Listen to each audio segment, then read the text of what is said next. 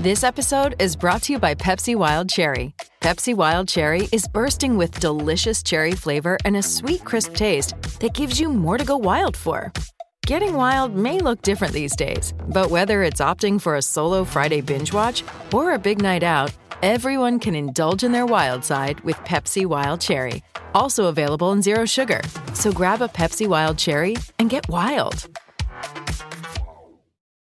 With Lucky Land slots, you can get lucky just about anywhere. This is your captain speaking. Uh, we've got clear runway and the weather's fine, but we're just going to circle up here a while and uh, get lucky. No, no, nothing like that. It's just these cash prizes add up quick. So I suggest you sit back, keep your tray table upright, and start getting lucky. Play for free at LuckyLandSlots.com. Are you feeling lucky? No purchase necessary. Void where prohibited by law. 18 plus terms and conditions apply. See website for details. With Lucky Land slots, you can get lucky just about anywhere. This is your captain speaking. Uh, we've got clear runway and the weather's fine, but we're just going to circle up here a while and uh, get lucky. No, no, nothing like that. It's just these cash prizes add up quick. So I suggest you sit back, keep your tray table upright, and start getting lucky. Play for free at LuckyLandSlots.com. Are you feeling lucky? No purchase necessary. Void where prohibited by law. 18 plus terms and conditions apply. See website for details.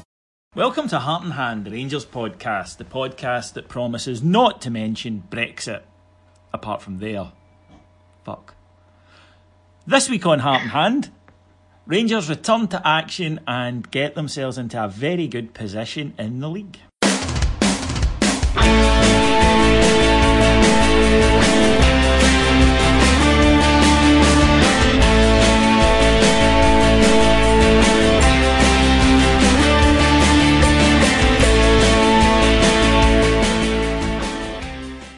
Welcome to Heart and Hand, the Rangers podcast. My name's David Edgar. I'm your host, and I'm joined this week by uh, two of my buddies from the Patreon site, although you'll know them, they've been here before. But uh, as well as being all round good eggs and uh, top Rangers men, they are also uh, my co hosts of our Italian football show, No Pirlo, No Party. Which, uh, if you're a fan of Serie A, and much in the way we are, we urge you to go and check out. So, first of all, uh, the head of that, Mr. Adam Thornton. Good evening, David. And joining to make up the the uh, the Italophile crew, and that's uh, a file that I think is, is quite a good thing to be, is Mr. James Forrest. No, not that one. Hello, David. Lovely to speak to you again. Gentlemen, the reason I mentioned right at the start that it puts Rangers in a good position is uh, we can go top should we win our match at the weekend. Now, obviously, that's because uh, Celtic will be playing in the League Cup final. Grr, we should be there with them, but we're not. Uh, so we need to look at what we can do. And that's why I think that Saturday's 3 0 victory over Livingston, Adam, was so important because we've screwed up situations like this before where we're all excited, we're looking at a goal, and then pretty quickly into it, we screw it up. That's been the case for a few seasons. This is now us beginning to get into our heads. Okay, it's a long shot, but it is a shot. So yeah, I, I think I think you're right. I think the, the Livingston game was was crucial. Um, we got the relatively early goal. I think it was the 19th or the 20th minute, but but we we seen that we kind of sit back then, and it was a wee bit cagey. And like you said before, the second goal is key. Now it took us a long while to get it, but the main thing is we got it, um, and it's another game ticked off. And I think um, yesterday I was I was still bemoaning kind of lack of consistency, but actually when you look at it, I think Alex made a point to me. When you look at it, the the games after the Celtic game, we've had a hell of a lot of wins in there. Um, it's maybe just masked a little bit by the disappointment of the League Cup semi final and then some some disappointing games in Europe. So we, we probably have been a bit more domestically competitive, uh, consistent than, than I had thought. But this next month or two is crucial for that. Yeah, well, seven wins, a draw, and one defeat. Um, the draw against Kilmarnock and the defeat, obviously, at Livingston since then. So it's good, but it says a lot about Rangers, James, that, as Adam says, there is a perception that we haven't been doing too well. And I wonder how much of that comes not from us, uh, the supporters, who I think are generally okay. The, the League Cup was hugely disappointing, we get that. But I think in the media, there's this whenever any Rangers fan starts to even talk about a challenge, they you would think that we'd farted into the, the director general of the BBC soup because they, they, how dare you even think you can possibly challenge the, our beloved Celtic? It's, it's such a weird thing. In any other country, they're desperate for a title race. In Scotland, if one of the clubs says, you know what, we actually, you know, we, we know we're not the favourites, but we fancy ourselves here. Um, we, we get treated as though we've been incredibly disrespectful. You would think that if there was any footballing country in the world that needed a title race of any sort, it would be us.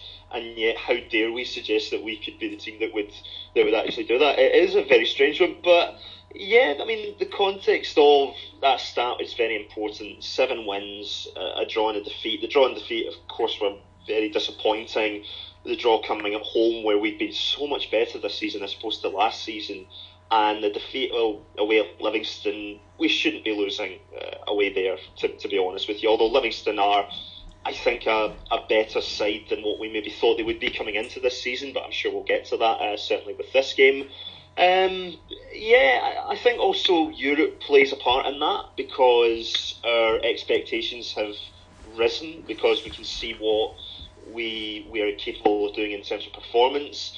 I think our performances, certainly since the return from the last international break, have been not as good as what we saw before. So maybe there is a sense of wanting to see us perform well as well as getting the victory with, with a number of fans too. But um, do you know we're we're in a position where you know, uh, Celtic are dropping points as well, and it means that we're still we're still in there. We're still kind of within within touching distance. And as you say, you know, this time next week we could be sitting here top of the league. They'll, yeah, they'll have a game in hand, but that in itself is just that psychological wee edge of saying, look, we're top of the league. We, we are very capable of, of doing something this season, and um, I apologise if I offend anyone by suggesting as such.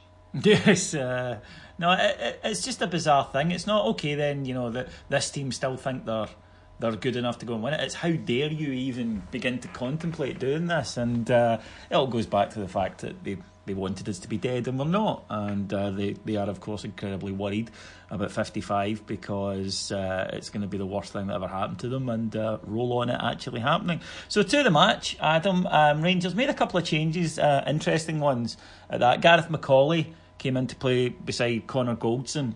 And even though John Flanagan was fit, Andy Halliday played at left back. Before we get to the the upfront change, which was Kyle Lafferty for Alfredo Morelos, I kind of get the impression that uh, until Barisic gets fit, that might well be what the manager sees as his strongest defence at the moment. I think definitely if, if Halliday starts on Thursday night, I think that's that's definitely I would agree with that. I still have a sneaking suspicion that he might still think that Flanagan is a, is a better defender, despite him not really showing that for us. I, I have a sneaking suspicion he'll bring Flanagan in on Thursday. He'll definitely um, change the centre backs, by the way. I'll confidently predict that. There's no way yeah, he won't.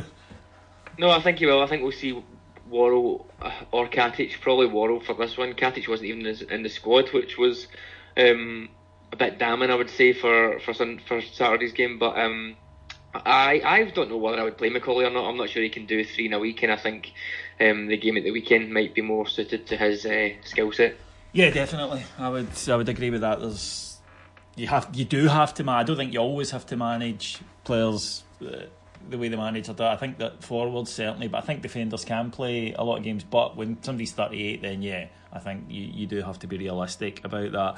And up front, James, Alfredo Morelos uh, would, would play a pivotal part in the match, but started on the bench. There had been a few whispers that he was carrying a slight knock, and clearly the manager just thought, because I, I think that if fit, Alfredo plays regardless. There's none of this managing him. He's he's fit, he plays. So the gaffer clearly thought, mm, all these big games coming up, really not worth the risk. Yeah, I mean, we saw those training photos. I think maybe a couple of days before the the Livy game where he wasn't present there, uh, and that got a couple of people talking. But then he was there for for the following day, just beforehand. So it, eh, there's maybe something in that. I I was half expecting to see Lafferty for, for some reason in this game because you know, with the way that Livingston play with the three centre backs, I thought Lafferty maybe would be brought in as a kind of hold, hold you know, a bit of hold up play. Um, I I'm of the opinion, as are a few other guys on on the Patreon site, that Morelos and Lafferty don't really work that well together at the moment. Certainly with the system that we like to that we like to play with the four three three, it doesn't quite work. So you know, big games coming up. Morelos um, also on a booking. Uh, we'll, we'll, we'll, get to that as well, I'm sure. Um, meaning that you know, if he got another booking, he'd be suspended. So there was maybe a wee bit of thinking behind that. Listen, I think you're right. If he's not, if he's not, um, if he's not fit, even then you'd probably play him because he is such an important player for us, certainly. And uh, but at the same time, I kind of got Lafferty being in there. I wasn't overly surprised by that. I was maybe a bit more surprised that Grezda didn't start. Um, I know Candeias back from a suspension. I really like what Grezda did against Motherwell. I thought he was very, very good, and I actually thought that his style of play might have suited against Livingston a wee bit more than having your two wingers sort of hugging the touchline and Candeias and Middleton doing the crossing. Um, so that was maybe a little bit more surprising for me, but. Um, you know, Candeias certainly for, for Thursday is going to be a very important player for us for sure. Grezda did play, um, was away and did play during the international break, so possibly that was that was the thinking there with, with Daniel Candeias, who obviously had, had missed the previous match through suspension, so maybe to get him back because he will play. I think he's been very good in Europe. I think some of his best performances uh, have come in Europe. Uh, for us with Daniel Candeias, but uh, yeah, and uh, as Adam says, we, we took the lead uh, through a wonderful delivery by young Glenn Middleton, who I think it's fair to say consistently is, is I think our best set piece option because his delivery is really, really excellent, and it, it's not just once every so often. It, it, he puts more good balls in Adam than bad ones. Uh, so much so that it fell to probably the smallest person in the stadium at the time, uh, who managed to to lose his marker and then just head in. A, a really simple goal against a team who are kind of famed for their, their set piece prowess, which I think makes it more impressive. It was um, it was a very surprising uh, goal. Yeah, certainly when I seen who'd scored, I just assumed it was maybe Goldson or something. I was up the other end um, in the Copeland for this game, and, and yeah, you're right. It was a tremendous ball in like that in between the, the penalty spot and the, and the goalkeeper. Absolutely no chance. And Candeias is not famed for heading ability at all. Never mind his his height, but he, he took it very very well. I, I, feel like the whole Livingston thing. It's maybe easy to say now, um, but I feel like it was always a little bit overblown because they beat us, and, and even the draw with Celtic um, that happened a while back. Uh, that can always happen if a team has an off day and another team sits in. But they've only won like the, the games that they've won this year have been Hamilton, St Mirren. I think they beat Dundee. They beat Hibs as well, but. Uh, they're okay. Um, I think teams are now starting to, to figure them out, and certainly at home, I wasn't concerned at all um, playing them. I didn't think they would have much of a hope at, at, their ground. Yeah, they're going to be tougher to break down than your Hamiltons, etc. But they, they are organised, as as we've said before, but they're not particularly massive in the quality stakes for me. They could have been one up. With all that said, yeah. um, after a scramble in the box and uh, the Ball fell to the, the Hamilton midfielder, return shot and hit the outside of the post. But no, I, I've, I'll disagree with you, Adam. I thought they carried a threat at set pieces because their delivery's excellent. And they, they are fucking massive. There's no getting away from that. So, oh, someone pulled me up for my swearing this week. Um, apparently, I, yes. Um, I, I, I don't do it deliberately, folks. It's uh, I, it's just I subscribe to the Billy Connolly school of, of thinking, which is that when people say, "Oh, it shows a lack in your own vocabulary," well, clearly it doesn't because if you don't use them and I do, that means I use seven words or so that that you don't. So logically, I have a bigger a, a bigger vocabulary. You see what you, you see what the thinking is there, lads. I, I, I, would agree, I would agree with you. Yes. Mm. Of course you would, James. That's what you do. That's why you have a spot on here. Yeah, know your role. But uh, yeah, I, I thought Livy actually played quite well for what they were, and people can misunderstand that when I said I thought Livy were quite impressive. I didn't think that they played sublime, silky football. I just think if you look at budget, expectation, where they were, and let's be honest here, the level of player that they had. Uh, I'll start with you, Adam, and then I'll come to you, James, because it was Adam's point. But I, I, yeah, I, I think that's a decent side. I think they're well coached, well drilled. They're pretty confident at the moment.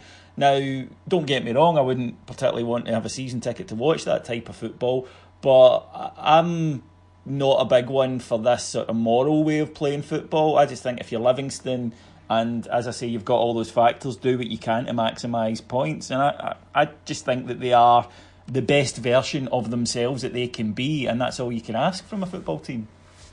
No, I, I totally agree. Sorry, I, I wasn't saying that they were playing poor in this game. I think they did really, really well in this game. Um, from the opening hour or so, I thought they were they were good. Um, I, I just feel you're you're right. They maximise their um, they maximise what they've got in a similar way, I guess, to to Motherwell, although significantly less um, dirty they know exactly what they're doing. They're not a team like Hamilton who you can rip apart, or, or Dundee who don't they pretend they play in a kind of passing style, yeah. but they don't. They don't really. You can just tear them apart. They're they're, they're organised. Um, I just feel when there was chat earlier in the season about look how good Livy are doing, oh, that'll be a tough game, this and that. I feel like it was just a wee bit of a um, bounce, I guess, from their promotion, etc. And, and, I don't think there'll be a huge challenge. I don't see them getting top six, to be fair, but there's, there's no way they'll get relegated. Now, I uh, am going to do something I don't often do, but uh, I don't have a problem doing it, but it just very rarely does the, the need for it to happen occur. And that is that I was wrong, because on our post match reaction pod, which is done immediately after game, I mean immediately, we, we go outside the stadium, meet up, and go to the car to drive back into city centre. And I had thought that Ryan Jack hadn't had a good game. I didn't think any of our midfield played particularly well, and he was given the sponsors man of the match, and I was a little surprised. And then uh, there was a bit of online debate about it, and a lot of people were saying no, he was our best player. He was, he was brilliant. I watched the game back, and while I, I still don't think he was brilliant, I don't think any of our midfield were brilliant, to be honest. Uh, I thought our best players were uh, up front or in defence, uh, and I think that Livy had more of the midfield than I am comfortable with a team of their size having at Ibrox. But he did play very well in the first half, I would say, James. And it's interesting the the difference in what you see when you're at the ground and sometimes where, where you're sat at the ground, and then when you watch back on TV and you've got the benefit of replays and overview, etc. It, it can be quite a, a different experience. Yeah, um, I think that's right. You've got so many different vantage points, and people can see a game very differently depending on if they're sitting in the Copeland or in the Broomloan. Um, yeah, Ryan Jack, I, I, was I was slightly surprised when you were talking about him after and, and felt that he had a poor game. I thought he I thought he was doing very well in the first half. The second half, I think the team as a collective we allowed Livy to play their game more than what I was more than what I was comfortable with, and that went on basically until Morelos came on as yes, a sub. It did. Um, yeah, and and I think that as a team, our kind of order, the entire performance was kind of let down by that. But I still think Ryan Jack was doing the job that he does, and that role is one that it, it's not it's not headline making. You don't you don't often notice the work that, that he tends to do. I don't think, um, but I still think that he he does a very good job in that kind of holding midfield role. He's he's the, our best option for that position, uh, I would say. And it's interesting going into this game. Uh, I thought that that midfield three, based off the Motherwell game, I actually thought that was our strongest midfield. Um, at, at, the current moment, you've got Arfield with the kind of box to box play, the industry. Ejaria has got a bit of flair about him. He's that he's he's what we're using as that kind of number ten position at the moment. Um, I'd maybe revise that now based on based on that second half or, or indeed that whole game. Arfield can be slightly hot and cold, even though he, he does play an important role in the team and and is producing both goals and assists. is doing is doing a good job. But sometimes it's one of those things where he's just maybe a couple of inches away from playing the, the ideal pass and stuff like that. And Ejaria, again, it's a wee bit. You know, when he's good, he's really really good but he can sometimes go missing in games as well. So the, midfield is a is a tricky one, but uh, yeah, I, I, I would tend to agree with what people were, were saying in the thread post match that Ryan Jack was maybe a bit better than what you'd you'd initially anticipated in the post match. No, yeah, and they were right. Yes, I was I was wrong. Happy to admit that. I think what happened is in the second half, uh, Adam Ejaria completely disappeared, and uh, and I like Ejaria. I think he's a good player, and I think he's done well for us on occasions. But he he does, as James says, sometimes of games like this, and he was completely anonymous. He wasn't even doing that thing he's very good at, where he you know he wins a lot of the ball back and he wasn't doing that. And I think then that I got upset with the midfield collectively um, and I think maybe lumped Jack in there. So no, I, I think he did do better than I had thought. Uh, I, he had a few loose passes, I think they'd stuck in my mind. But that's the joy of, of watching the game back, of course. But Ejaria is actually a good point because I have friends who don't rate him at all, and I, I think he's a very talented player. I think he's good, but their point is he doesn't do enough. And by that, what they mean is he's neat and tidy. He does win the ball quite well, but he's got two goals and one assist, and he is our attacking midfielder. He is our creative midfielder. And they're right, if I'm being honest with myself, even though I'm I'm fond of him, and I think he's going to turn into a cracking player. It's it's kind of hard to argue there are games where you're like, well, you know, did he play any crucial passes? Did he make it? You know, did he was he shooting? Was he a, a threat? And there are quite a few games where no, no, he was neat and tidy, but that was about it. And there are times that's needed. It's been useful in Europe in particular, but there are other times where you just wish we had somebody that, that was putting opposition sides under a wee bit more pressure defensively. Yeah. Um, just to, I guess, the midfield as, as a whole, we'll talk, I'll talk about Ejaria first, but yeah, I, I think you're right. There was only, only one particular instance in the game that I remember where he, he managed to get back and, and retrieve the ball um, in that kind of way that he does, but there wasn't much else. If he is neat and tidy, he, he offers a, a decent footwork. He, he does the unorthodox pass and gets things moving. Not yesterday, but but in general, um, yeah, I, I, I think he is for me. He's first off the bench, if you like. Um, if you need to change a game or, or you want to even take this thing out of a game by by keeping the ball, I, I don't think he is we we need to discuss the midfield. If anybody who, who listens to Tactics Talk will know that I, I, bang on about it all the time. For me, it's the, it's the weakest part of the team. Um, I kind of agreed with. I agree with you. Your, your assessment of Jack yesterday, I probably agreed with yesterday in terms of the overall context. I thought he was better yesterday than than he's been before. I just don't think in these type of games we need a player like Ryan Jack on the park. Um, he, he not in this game yesterday, as I said, but overall this season, I feel like he slows the ball, he slows the game down needlessly. If we've got someone in there like like a McCrorie or Coulibaly, if, if he was back on form, sitting in there at the base, I feel like that's better for us to drive forward and beat teams when we have Jack in there or also Coulibaly and Jack in there. I feel like unless that's away to Celtic or away in Europe or, or away to Aberdeen, say, where we're expecting to do a bit more defending. I feel like that works in those games, but games where we need to take control and get forward and dominate play, Jack doesn't really fit into that for me. Um, I respect the water carrier part of it. I think there's absolutely a role. I think he's been magnificent in games like Maribor at home. Um, one of the away European games as well. He was he was terrific, and, and generally he is a good player. But for me, I just think we need to be a bit more dynamic in there. We need I said at the start of the season, I think we've got a lot of midfield players in terms of numbers. We had a lot that were similar. Um, Ejaria offers a bit of creativity, but really we need someone who is the player that we think Ejaria might be in two or three years, uh, consistently able to dominate games. He doesn't dominate games fully.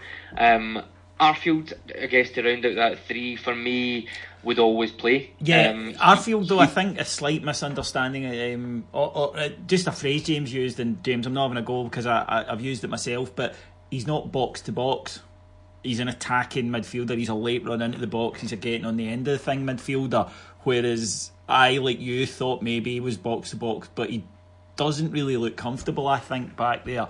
But in terms of what he contributes, goals, assists, danger, huge huge player. That that's why I mean he does. There's, there's no doubt, as James said, he does blow a little hot and cold yes, in this game. In this game's a classic example. He, he didn't really turn up until Morelos came on, which I know we're going to come on to, but that dynamic is really, really interesting. You can see how much he enjoys playing with him. But um, five goals, four assists for Arfield in the league so far. Um, it's it's been a long time since we've had a player who can get behind, getting ahead of the striker and, and finish goals like we've seen with the third um, yesterday. So uh, I'd be looking to bring in two more players in there if if we can. Someone who gives us a bit of a complete midfield player, box to box wise, and someone who can offer us a bit of creativity. I'm not I'm not really talking about a, a number ten in, in the traditional sense of like a trequartista or something. I'm, I'm, talking about someone who can play a pass and can see a decent pass, still has some defensive um, power as well. Uh, they're not easy to come by, but I think that really is the priority for me. Um, I know people are talking about strikers for the summer and or January, and, and we need another striker. We need this. We need that. I, I think we need one definitely, but two starting centre mids for me to to try and share the burden a little bit. I am going to now wax lyrical about a Rangers player and enjoy doing so. So um, if you hear me, it sounds like I'm getting further away. It's just my table's going up and the microphone's getting pushed further away because. To, firstly, I think a, a, a, wee bit of defence of a player, and that's Kyle Lafferty, who I saw getting a lot of criticism. I thought he did okay, and watching the game back, I still think he did okay. I saw he got a lot of criticism, and I can understand why because his decision making at times was pretty poor. There were a few passes that went astray he should have scored in the first half and didn't. But remember, this is his first start in forever. And I thought coming back, he'd been injured, of course. I, I thought it was an okay shift. It wasn't great, but I didn't think he was terrible. But that just leads up to when Alfredo Morelos did come on. My goodness, the change was immediate, and not just in terms of up front. Adam touched on it there, James. The whole team got better, and I thought Livy had by far, by far, the the better of the opening 15 minutes of the second half, and then they didn't. And you know, Alfredo Morelos was brilliant when he came on, but it's not just about what he can do in that area of the field. It's everything. He's available for a pass. He works the defenders. They sit back a bit. They, they can't go forward as much because they know he's on. Some of the first touch balls round the corner to the wingers he played were tremendous. And then it was topped off by a goal that it's just a completely different level of striker from even the one he was at the start of the season because when he got the ball out in the wing and started cutting inside, I said, I was sitting Martin, I said, he's going to score. Martin went, yep. And speaking to people afterwards, that's what you that's what you heard. They were like, I knew he was going to score. He just carries himself now and is that that player. I, I think he's growing because I don't think he's finished yet, but I think he's growing into a genuinely top class striker. Yes, totally. Um, it was funny as well as the team getting a lift when he comes on. I think the whole stadium uh, got a lift as well. I think the fans were really excited because they knew that they needed something. We, we needed something a bit different now. We needed something, you know. Lafferty. I agree with you, incidentally, that I thought Lafferty did did a fine job. It wasn't it wasn't brilliant. He was maybe lacking in terms of the, the, the actual striking department, but his hold up play was fine, and I think that was possibly the job that he was he was being asked to do. Um, and I think his criticisms that he's been getting is more down to how much of an impact Morelos makes when he comes on. There were people looking at it and almost comparing it, yeah, which is maybe a bit unfair. That's but, a fair point. Um, I think the problem that Kyle Lafferty had is, and people say, well, you know, he didn't do this, he didn't do that. His problem is he's he's not as good as Alfredo Morelos. It's that simple. That is not going to change. Yeah, completely. And you're right. I, I love the way that Morelos can play those balls out to the wingers just so easily. He's very comfortable on either foot as well. Like his passing his left and right is, you know, just just as good as each other. And it's his strength, his his lower body strength as well. Whenever he's got whenever he's got his back to goal and he's got the ball and the defenders try to try to get in, the defender's never going to get there. He's such a strong, strong lad.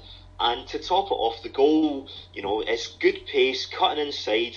I honestly think I he's he's growing into a player that's got the complete package. He's got 16 goals for the season. He is looking a much more confident, you know, player and person in himself.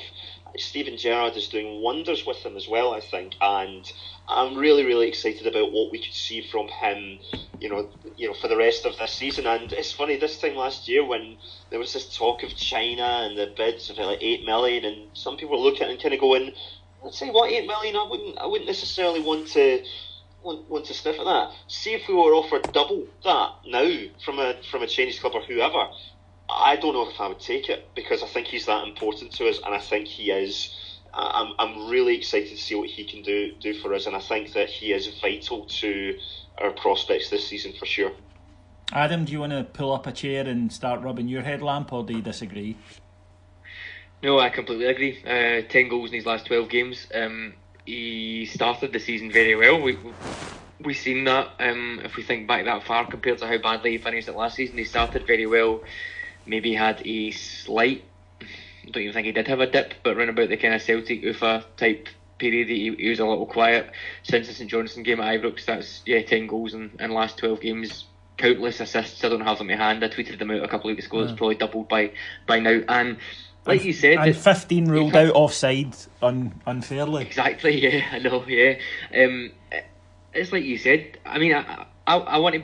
I want to talk about Lafferty a little bit actually in conjunction with Morelos because I, I think I have seen a bit of criticism and, and it's a bit harsh. Yesterday he battled Livingston really the, the defenders. He, he he didn't. It wasn't a Mark Hateley performance, but he kept them going. He, he let them know he was there. He linked up a little bit. He wasn't great at it. He never really fashioned that many chances. Um, but he did a job. He, he got them. He got them tired, and then you can just imagine everybody getting a lift, and the players who would not have got a lift from Morelos coming on would have been the Livy centre half. Yeah. I think I've just had to chase Lafferty about for an hour, and now I've got this to deal with. And um, there was a stat I seen. It was quite a pointless stat. I think it was on Twitter saying, "Oh, any game that Lafferty started, we've not won." And I did a wee bit of digging on it yesterday because I thought, "Oh, really? That's that's weird. There can't be that many." It's, it's only four games, one of which is Celtic away, which I don't think we're, we're blaming Lafferty for us not winning. No. Um, the other, one of the other ones is Motherwell away, where he scored two goals and we conceded three. So again, it's not really his fault.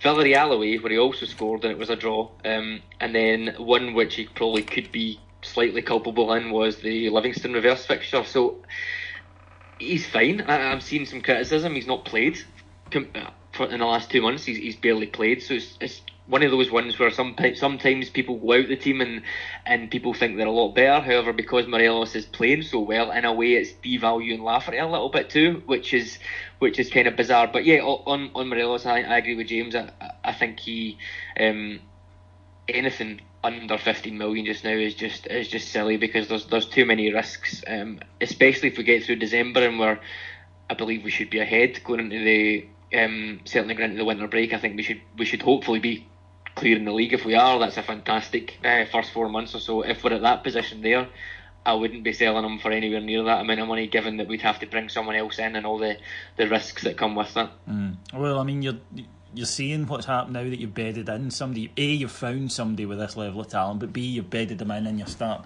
to to improve them. Uh, yeah, you're right. It's if you're going to sell them just as he's about to to pay out, so to Yeah. speak, it's got to be for stupid money. It, it can't not be. Um, but no, he, he is excellent, and he sets up Scott Arfield for the third. Lovely finish, incidentally, from Arfield, and a, a good solid victory. Um, uh, look, I, I as I'm sure uh, a lot of people my age do like to occasionally watch the old nine in a row DVDs or DVDs of the 2000s league triumphs, and there are a lot of games like this where you're at home, you don't play well, you don't play badly, but you you win two 0 you know three one whatever. These are important results because you can't win seven one every week. We get that. What you have to do is when you're not playing at your best, you can win comfortably, and then when you're not playing well, you can gut it out, and that's kind of what we did yesterday, and I was pleased with that. But um, another wee word, Adam, for uh, a player who I thought has impressed in all the minutes we've seen him so far, and that's Gareth McAuley, who strolled it yesterday against a big physical side who, you know, wanted to make their mark, and he was so calm, and I think he spread that calmness throughout the defence. He absolutely did. Um, he, when you think of Gareth McAuley, you, you, hope that that's the player that's that's going to come. That the one that you've seen at West Brom. You hope he's not showing a decline. Um, and, he looks a bit old and, and past it. He certainly didn't at all. He, he was flawless. Um, playing on the other side, which was which was interesting. That's the first time Goldson's played on the left side of, of the centre halves. But um, they didn't really bother it, and it was quite interesting. It's, it's almost making me think of Goldson in another way because we've we've kind of been thinking of Goldson as the the almost elder statesman of that defence when they've got Katic and, and Worrall next to him, and now Goldson's only 25 and he's probably played just about the same amount of football as a, as a Katic or Worrall when you think of his, his injury problems. But McAuley coming in there, you kind of see Goldson in another way and you think, God, I thought Goldson was quite a, a the dominant leader, but McAuley coming in there is like the kind of old um, battle hardened warrior that, that's kind of almost talking him through games a little bit in, mm. in certain respects I'm seeing. So that dynamic's quite interesting. James, we were over uh, doing a live show in uh, County Down the uh, last weekend, and thank you to everyone from the County Down RSC for treating us so well. We had a fantastic time, thoroughly enjoyed it. But one of the things we were commenting on was pretty much every bear we spoke to raved about McAuley.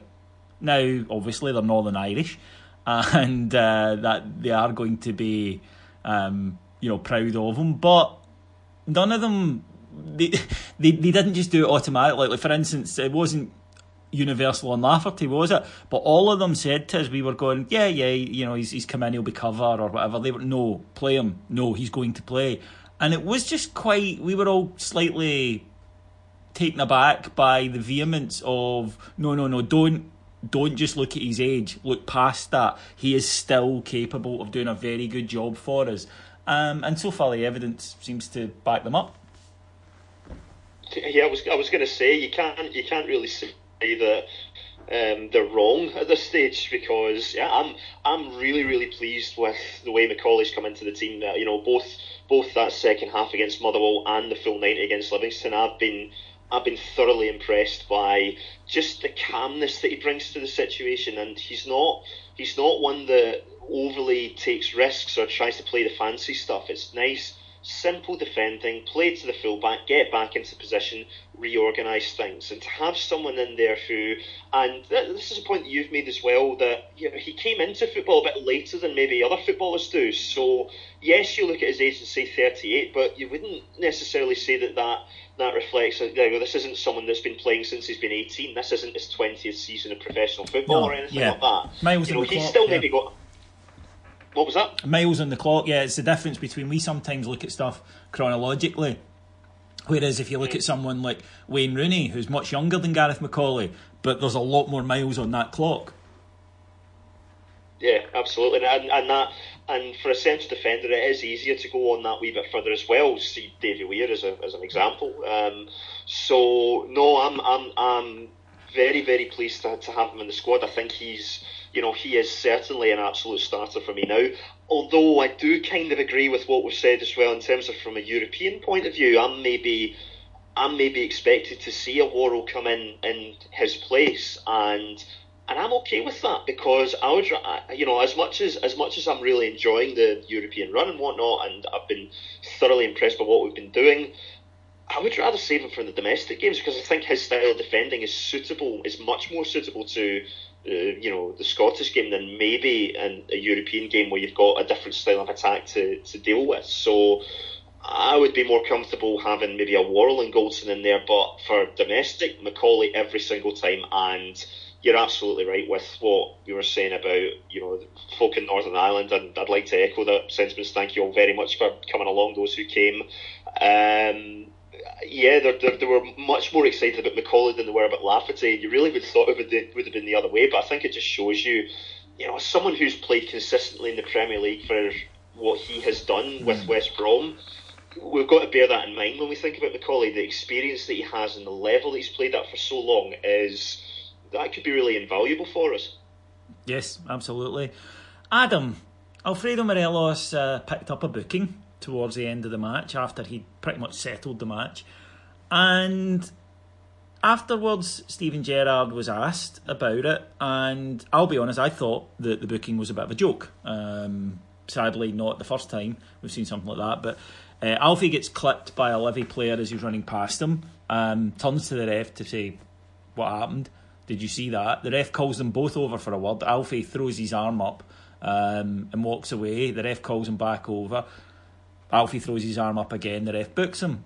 And Steven Gerrard, when asked about it, reacted a bit different to the way he you would have expected and the way he's done in the past, where he said, No complaints. That's him suspended against Dundee. Now, Alfie, hmm. as we all know, was one booking away from a suspension, and given that it's Scotland, and you know, we'll be honest, given the way he plays, he was probably going to pick up another booking. This is not the worst game for him to miss. Um, I don't think he did it deliberately because, as people have said, when he scored, he could have just taken off his shirt or ran into the crowd. He didn't do that. But I think it was more a case of Steven Gerrard wasn't exactly gutted that he wasn't going to miss a bigger match. Yeah, I think we'll we'll chalk it down to a happy coincidence. Um, I think you're right. I don't think uh, I don't think Morelos um, was intentionally trying to get booked at that point. Um, I thought it was just it was petulant again, um, and that's I don't know how many times is he's been booked for dissent, but looking at it, yeah, wider picture. Um, if he's out for it, could have been. Um, Look, I'm I'm going to defend him a bit here, and I've banged on earlier in the season about his petulance, and I will do when I think he's out, and he does need to learn, right? All of those caveats in place, right? But he gets booked when other players wouldn't. It's that simple for the same thing because referees have bought into this. He's a hothead, shite, and it becomes a vicious circle. He gets picked on. He gets frustrated for getting picked on. He then acts out. I've got sympathy for the guy because refs have a word with players when they act like that, but with him they go straight to the card, and he does get refereed differently. It's that simple. Yeah, no, I, I agree. He completely does, um, and, and it's one of those things you don't want to, you don't want to blunt um, his abrasiveness or his or his competitive streak. And if if you say to him like don't react and, and don't play with as much passion and intensity, you don't know what you're going to lose. So in a way, I guess you just need to try and manage it um, and make sure that he's not going way over the top as he potentially has done in the past. Um, I, have got no problem with him picking up the bookings like that if, if he misses those those less important games. It's maybe when it's a, a silly booking that, that causes him to miss the semi final, for example. It's where I think just try and you, you know you're a marked man, at least be aware of that, and there's no need really to show dissent twice in a minute, especially as we said when he when he is a marked man and referees are, are a little bit less lenient on him than he would be with, with other players. James, there was an interesting stat posted on followfollow.com at the weekend suggesting that um, in our last seven matches, Rangers have picked up 10 yellow cards, Celtic have picked up two. And in fact, for the season, Celtic have picked up um, by far the lowest. They've picked up 10 all season. Um, the next highest is 18 compared to us on 27. Uh, this is just a coincidence, right? And, you know, I'm, I'm clearly just uh, paranoid. Oh, clearly, yeah. Aye. Um, it's just, it's just one of those stupid, stupid things about referees in this country that it's it's so weird that it doesn't seem to just be the press that seem to, you know, Celtic seem to have wrapped around their little finger. It's it's refereeing as well. It, you know, we are we are referee to a different standard. See Willie Collum, Daniel Candeias, stupid fucking nonsense uh, as an example. Sorry, I swear as well. Do apologise. Um, but I know it's it's such a it's such a telling stat that, and you know, when people say, "Oh, you're just paranoid," well, look at the facts. They, they are the facts, and and if you look at all the bookings that are there, and you look at some of the challenges that some Celtic players have put in, and they've not been booked, there's no there's no correlation there. There's no you, we're not refereed to the same standard, and I, and I don't think it's just Celtic that are treated that are treated much better than everyone else, even though they frankly are. But we are treated a lot worse than probably every other every other team in the country, and you know we do have shit refs, but there does come a point where you kind of go, right, seriously, come on to fuck, what's going on here? Adam, we turn now to Thursday night, and again a common sentiment, and one I can understand, and probably logically, as I'm sitting here now, can can actually agree with is look, Europe, we, we've overperformed in it already. It's the lowest of the priorities remaining. So let's just box clever. But then I know that from tomorrow, I can't wait to go there. It's a massive Europa League tie against Villarreal, you know, top Spanish side at Ibrox, a sold out Ibrox. And and if we win, we've got a really good chance of getting out of the group stages of the Europa League.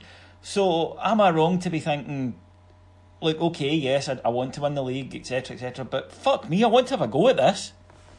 Yeah, absolutely. Um, it, the whole, I'll kind of be a little bit relieved when either we, we get through or, or we go out in the way that we don't need to keep changing our minds in terms of what's the priority and what's this. It's, it's, I'm just enjoying having great games to, to go and see um, in, in every competition. I prefer just to take one game at a time, see what happens, play our, our strongest team um, in these games. Like you said, David, a win here puts us on eight points. Um, Villarreal will be on six, and depending on how the Moscow Rapid game goes as well, we could potentially need to go to Vienna, and a, a draw will do us. Um, it's a brilliant achievement. Um, slightly sour taste in my mouth of only picking up one point out of six from, from Spartak, but I've, I've begun to let that go. I think we could just about be home and hosed if we had um, a couple of little things in either of those games that went um, went our way. But I, am looking forward to it. I, I, don't see it as oh we better rest players for the weekend if we're, we're playing Villarreal. It's not as important. I think we go and we play. Um, if we go out, we go out. But I think we owe it to ourselves. We've wanted to get back to the big the big time for six or seven years. It would be a shame if we took this game slightly less seriously on the basis that we want to protect ourselves for future games that we might not even win anyway. Yeah, that's the thing. If there was any guarantee, if you could say, yeah. right, yeah, we'll, we'll, but you can't, and you could just be left with nothing. So no, that always give it your best and, and see what happens. James, you on uh, our site, which is uh, patreon.com forward slash heart and hand, you're involved in the La Liga show um, Esco Inferno. And it's safe to say there, you know, you know a bit about, sorry, you do know a bit about uh, Spanish football, and it's safe to say that Villarreal are not having their best year. No, they are having a bit of a shitter. I think it's fair to say they have they have a manager that doesn't seem to click with the squad. An ex-player, uh, Calleja, who was part of the Villarreal squad when we last met, Villarreal in the Champions League all those years back. Um, they have talented players. Santi Cazorla is is one that many people will, will know, of course, and you know they have exciting strikers such as Gerard Moreno and Toko Ekambi, Carlos Bacca as well. Although he may be injured, um, he's a, he could be a fitness out for the game on Thursday. Um, their issue, I think, is at the back. They don't really have any defenders that overly scare me in the defensive sense. They have decent fullbacks, Mario Gaspar and Pedraza in particular is a couple of players that I'm I'm quite I'm quite fond of from a fullback point of view. But the centre defenders are not that great, and I think they are you know on our night at Ibrox when we're playing like we know we can in these stages. I'm quite confident we could get a result. Um, I would say that we need to watch their Nigerian winger Chukwueze. He is he's having a bit of a big breakthrough season. He likes to cut in off the right onto his left foot and will probably have a shot. So he's one to keep an eye on from from that point of view. But um, no, I, I think you know they are in a bit of a rut. Uh, as we're recording, they've just kicked off against Real Betis. That will be one to keep an eye on. If Villarreal can get a result, they may be on a bit of a high going into this game, so we need to watch that. If they lose, it's not impossible that there could be yet another managerial change before uh, a team plays Irish, which would be three for three, which must be some kind of record mm. in European competition. So that would be that would be one to keep an eye on. I'll be interested to see how that game goes. But no, I'm I'm quite confident if we if we play at our best, I'm quite confident we could get a result, and I think that puts us in a very strong position for for qualifying because the other game, Spartak and Rapid Vienna, that could go anyway, uh, I, I, think. And I'm maybe kind of hoping for a, a rapid win there because maybe a draw between the two of us in the last game might be enough for us to both go through. So that would be an alright situation. Yeah, that would definitely suit us. Okay, folks, that's pretty much it for this week on the Rangers side of things, but there is just time before we go to give out our weekly award, uh, the Total Hartson Award, and that's when we look round the world of well, football, but but all sport, but mostly football, and see who has done something just so unbelievably stupid, something so moronic that it could have came from the mind of uh, the former Wales and Celtic striker John Hartson. So, Adam, if you'd like to kick us off. Sure. So, as um, I'm sure some of the listeners know, myself, James, and David do also do an Italian podcast on, on Patreon on Heart and Hindsight, which is called No Pirlo, No Party, where we look at all the games and various talking points from Serie A. So, one thing I wanted to mention, which relates to this, it's, it's David. It's not quite in the Gigi Becali stakes, but it's, it's one of the examples of, of crazy um, Italian ownership and, and sacking. We always like that. So, we always like that. I've got one. Genoa president Enrico Preziosi. Um, first of all, this um, the article that I found on this starts with "Believe me, I'm not crazy," which, as we all know, is what a crazy person would say. Correct. Um, his manager at the moment um, is a guy called Ivan Juric. Um, and that in itself, he's, he's pretty much close to the sack, I would say. Um, he got hired last month six weeks ago, the, the manager that he replaced, Davide Ballardini, had had an excellent start to the season. Genoa were, were flying quite high. He replaced him because he didn't really like him. He said, It's not really about me, but I don't like him and the players don't like him. I'm replacing him. He brought in Ivan Juric. A little bit strange. Um, they haven't won a game since, pretty much, and have plummeted, so he's now being sacked. Um, but the interesting thing about this is it's not the first time he's done it. Um, Ivan Juric was first appointed by Genoa on June the 28th, 2016. Uh, he lasted until February 19th, 2017. Was replaced by a guy called Andrea Mandorlini, um, who was then sacked within six weeks and replaced by Ivan Juric. um, he then comes in from April 10th, 2017 through to November 2017, was sacked and was replaced by Davide Ballardini, who then, as I mentioned, was then sacked, and Ivan Juric has come in for the third time. So I know that Italy is a bit strange, but for me, being sacked three times in 18 months um, is is really going to go somewhere, and I cannot see that he's going to come back from it again. Surely to God, they will not hire him again, and why would he accept it? Um, so that's one for me um, to kind of show how crazy uh, Italian football is. That's what I was going to say. Is that you know the the the Acid House, the Irvine Welsh short stories book that got made into a movie there's a, a one called a soft touch. Yep. And that's Ivan Juric. He's the soft touch of football management. again, though, it's it, look. This happens in Italy. Culturally, to us, it's really weird, but in Italy, they do this. But if you sacked a guy three months ago, why is he right now? you know, what's he got that's changed in those three months? It's just an odd one, but it, it, happens quite a lot. But I love the idea of a club chairman going, I just don't like him. You know, he's doing well, but fuck him. Um, yeah, I, I like that. I would. That's how I would think I'd like to run my business. James, you are going to take us to a talking point. I'm sure all the listeners will have noted over the weekend, and in fact, like me and you and Adam, could have been all looking forward to watching the match. It's been postponed. It's been postponed. It's been postponed. It'll be tomorrow. It's been postponed. It's been postponed. It's been postponed. We don't know when it's going to be. Yeah, it was it was bad enough when it was the first leg was postponed due to rain. Yeah, this uh, is uh, for those who don't know. This is the Copa Libertadores final between River Plate and Boca Juniors, a very famous rivalry, and of course um, being sad football geeks, we were all looking forward to watching it. The first, as James said, was called off due to rain, which can happen, you know. But then this one got a bit out of hand, Jamesy. Oh yes, um, the Boca Juniors bus was severely attacked with um, by River fans, with stones thrown, glass broken. The bus had to kind of race into the stadium quick as anything. Um, a lot of Boca players had suffered cuts as a result, really injured. The police were like pepper spraying um, River Plate fans who were trying to get at the players, but because of the wind, the pepper spray then kind of blew back and would get into the Boca Junior players' faces. Um, it was it was all just a bit of a calamity. Now, what CONMEBOL, South America's version of, of, UEFA, did was they sent some doctors into the dressing room for Boca to assess the players, and what they found was that several players had suffered abrasions. Indeed, two had suffered corneal abrasions, as in cuts to the eye, which meant that they would have to go to hospital.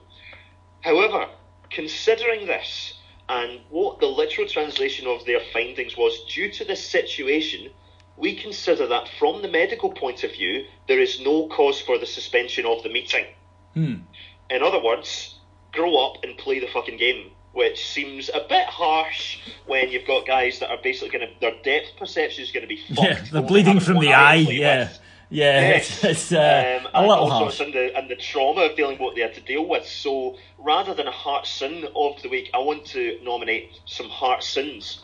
And they are Dr. Osvaldo Pangrazio, Dr. Francisco Matthew, Dr. Jorge Pagura, and Dr. Jose Veloso, who I'm sure are all season ticket holders at River Plate. Yes. Um, it makes me laugh when we go on over here, and just this week there's been more of it from uh, professional talking vagina Davy Provan about oh the old firm game it's so violent. Uh, no, it fucking isn't. Right? I mean, we like to build it up in our mind, and there is some nasty singing at it.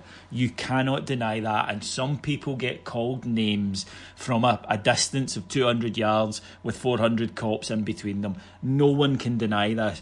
But this idea that it's somehow you know, like a, a recreation of, of the streets of Belfast in 1979 is so out of kilter with the actuality of it. And I just, you know, these rivalries, uh, Rome derby's the same. You know, there, there are derbies all in the world that are genuinely um, violent. Final Ajax, I know not, not local, but still. So, yeah. Uh, I'm going to go with James's um, just because it's, it's the more topical, but uh, a close run thing, Adam. But uh, congratulations, James, your your doctors win the Total Hartson of this week uh, award. Okay, folks. Can you imagine? Can you imagine the the fits that Sky would be having if that was uh, that was that I think English game? Well, no, that's I think why they were wanting it to go ahead because basically the TV company were saying get this game on. Um, and imagine it was Italy, they'd be like, I don't care Italy, they'd have played it. Yeah, that, that's one thing. Uh, is, is as Adam says, we're all sad Serie A fanboys. We love it, and we were talking about how in Italy there's very rarely a, a postponement of a top division game because for weather if it's on TV. Now you get other games called off, but if it's on TV, you'll see some every season you'll see some ludicrous weather conditions, and it's because if, if it's on TV you're playing and they don't care. They've set aside two hours and by God, a football match is going to fill it. So uh, I wonder if there's a, a, a shot of that going on as well. Okay, folks, that's pretty much everything from us this week. Uh, just a few things to remind you before we go. First of all, is our subscription site on Patreon. We've we've told you about a little bit of the content that's available on there. It really is worth it. There is so much content on that for just one ninety nine per month. You will love it. And if you miss the old school Heart and Hand, then myself and Scott are there on the um, aptly named David and Scott show, and. Uh, you'll be able to join us for that. So go and have a look at that. And also, Christmas is coming, and Tat you need tat. You've got to buy some shite to give to people. Why not buy some heart and hand shite? You can get t-shirts, you can get mugs. Actually, I'm, I'm doing this down. The mugs are great, Adam, aren't they? They're terrific, yeah, and they're also everything is twenty five percent off at the moment. Not that we're, uh, not that we're trying to capitalise on Black Friday. I, I, I, yeah. Oh, hey, oh, hey! I don't remember authorising that. That was Colin. Colin's idea. You don't, you don't get the, the fucking taking blue pounds out my pocket. It was Colin. It was all Colin. I'm not fucking doing this because I enjoy it, you know. Yeah. Um, but yes, if you go to heartland.co.uk, um, you'll be able to buy a lot of Heartland merch. Please do. It's, it's, it's pretty good quality shite. I mean, it is shite. I mean, it's useless. You don't need it complete waste of time, but that's Christmas. Um, what are you going to do? Honestly, do, do you really want to get people fucking gloves and scarves and shit like that? No, no, don't don't give the money to Marks and Spencers. Give it to me. Um, I'll reinvest it in the stocking, club. Stocking fillers. Stocking, stocking fillers. fillers. Yes, stocking fillers. Absolutely. Um, some some top range shite for you to buy. Uh, don't worry. Once we get Mike Ashley going, I'll stop selling this passion. you can go to the club shop. But till then come and visit me. Okay, folks, thank you very much for listening. Just time to thank my executive producers in London, Mike Lee and Paul Miles, and my wonderful guest, the lovely Mr. Adam Thornton. Cheers, guys. The sexy Mr. James Forrest. Thanks very much. Um, we'll be back on uh, next Monday. We won't be back on Friday. We'll do a double up because we're obviously playing on Thursday. Uh, there's no Heart and Hand extra this week, but we'll be back next Monday with a bumper episode. Until then, take care. Thanks. Bye.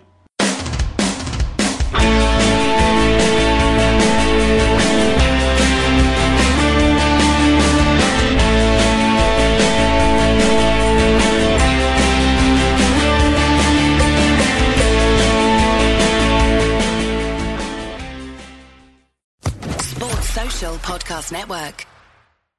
Lucky Land Casino asking people what's the weirdest place you've gotten lucky? Lucky? In line at the deli, I guess? Aha, in my dentist's office. More than once, actually. Do I have to say? Yes, you do. In the car before my kids' PTA meeting. Really? Yes. Excuse me, what's the weirdest place you've gotten lucky? I never win and tell. Well, there you have it. You can get lucky anywhere playing at LuckyLandSlots.com. Play for free right now. Are you feeling lucky? No purchase necessary. Void where prohibited by law. 18 plus. Terms and conditions apply. See website for details.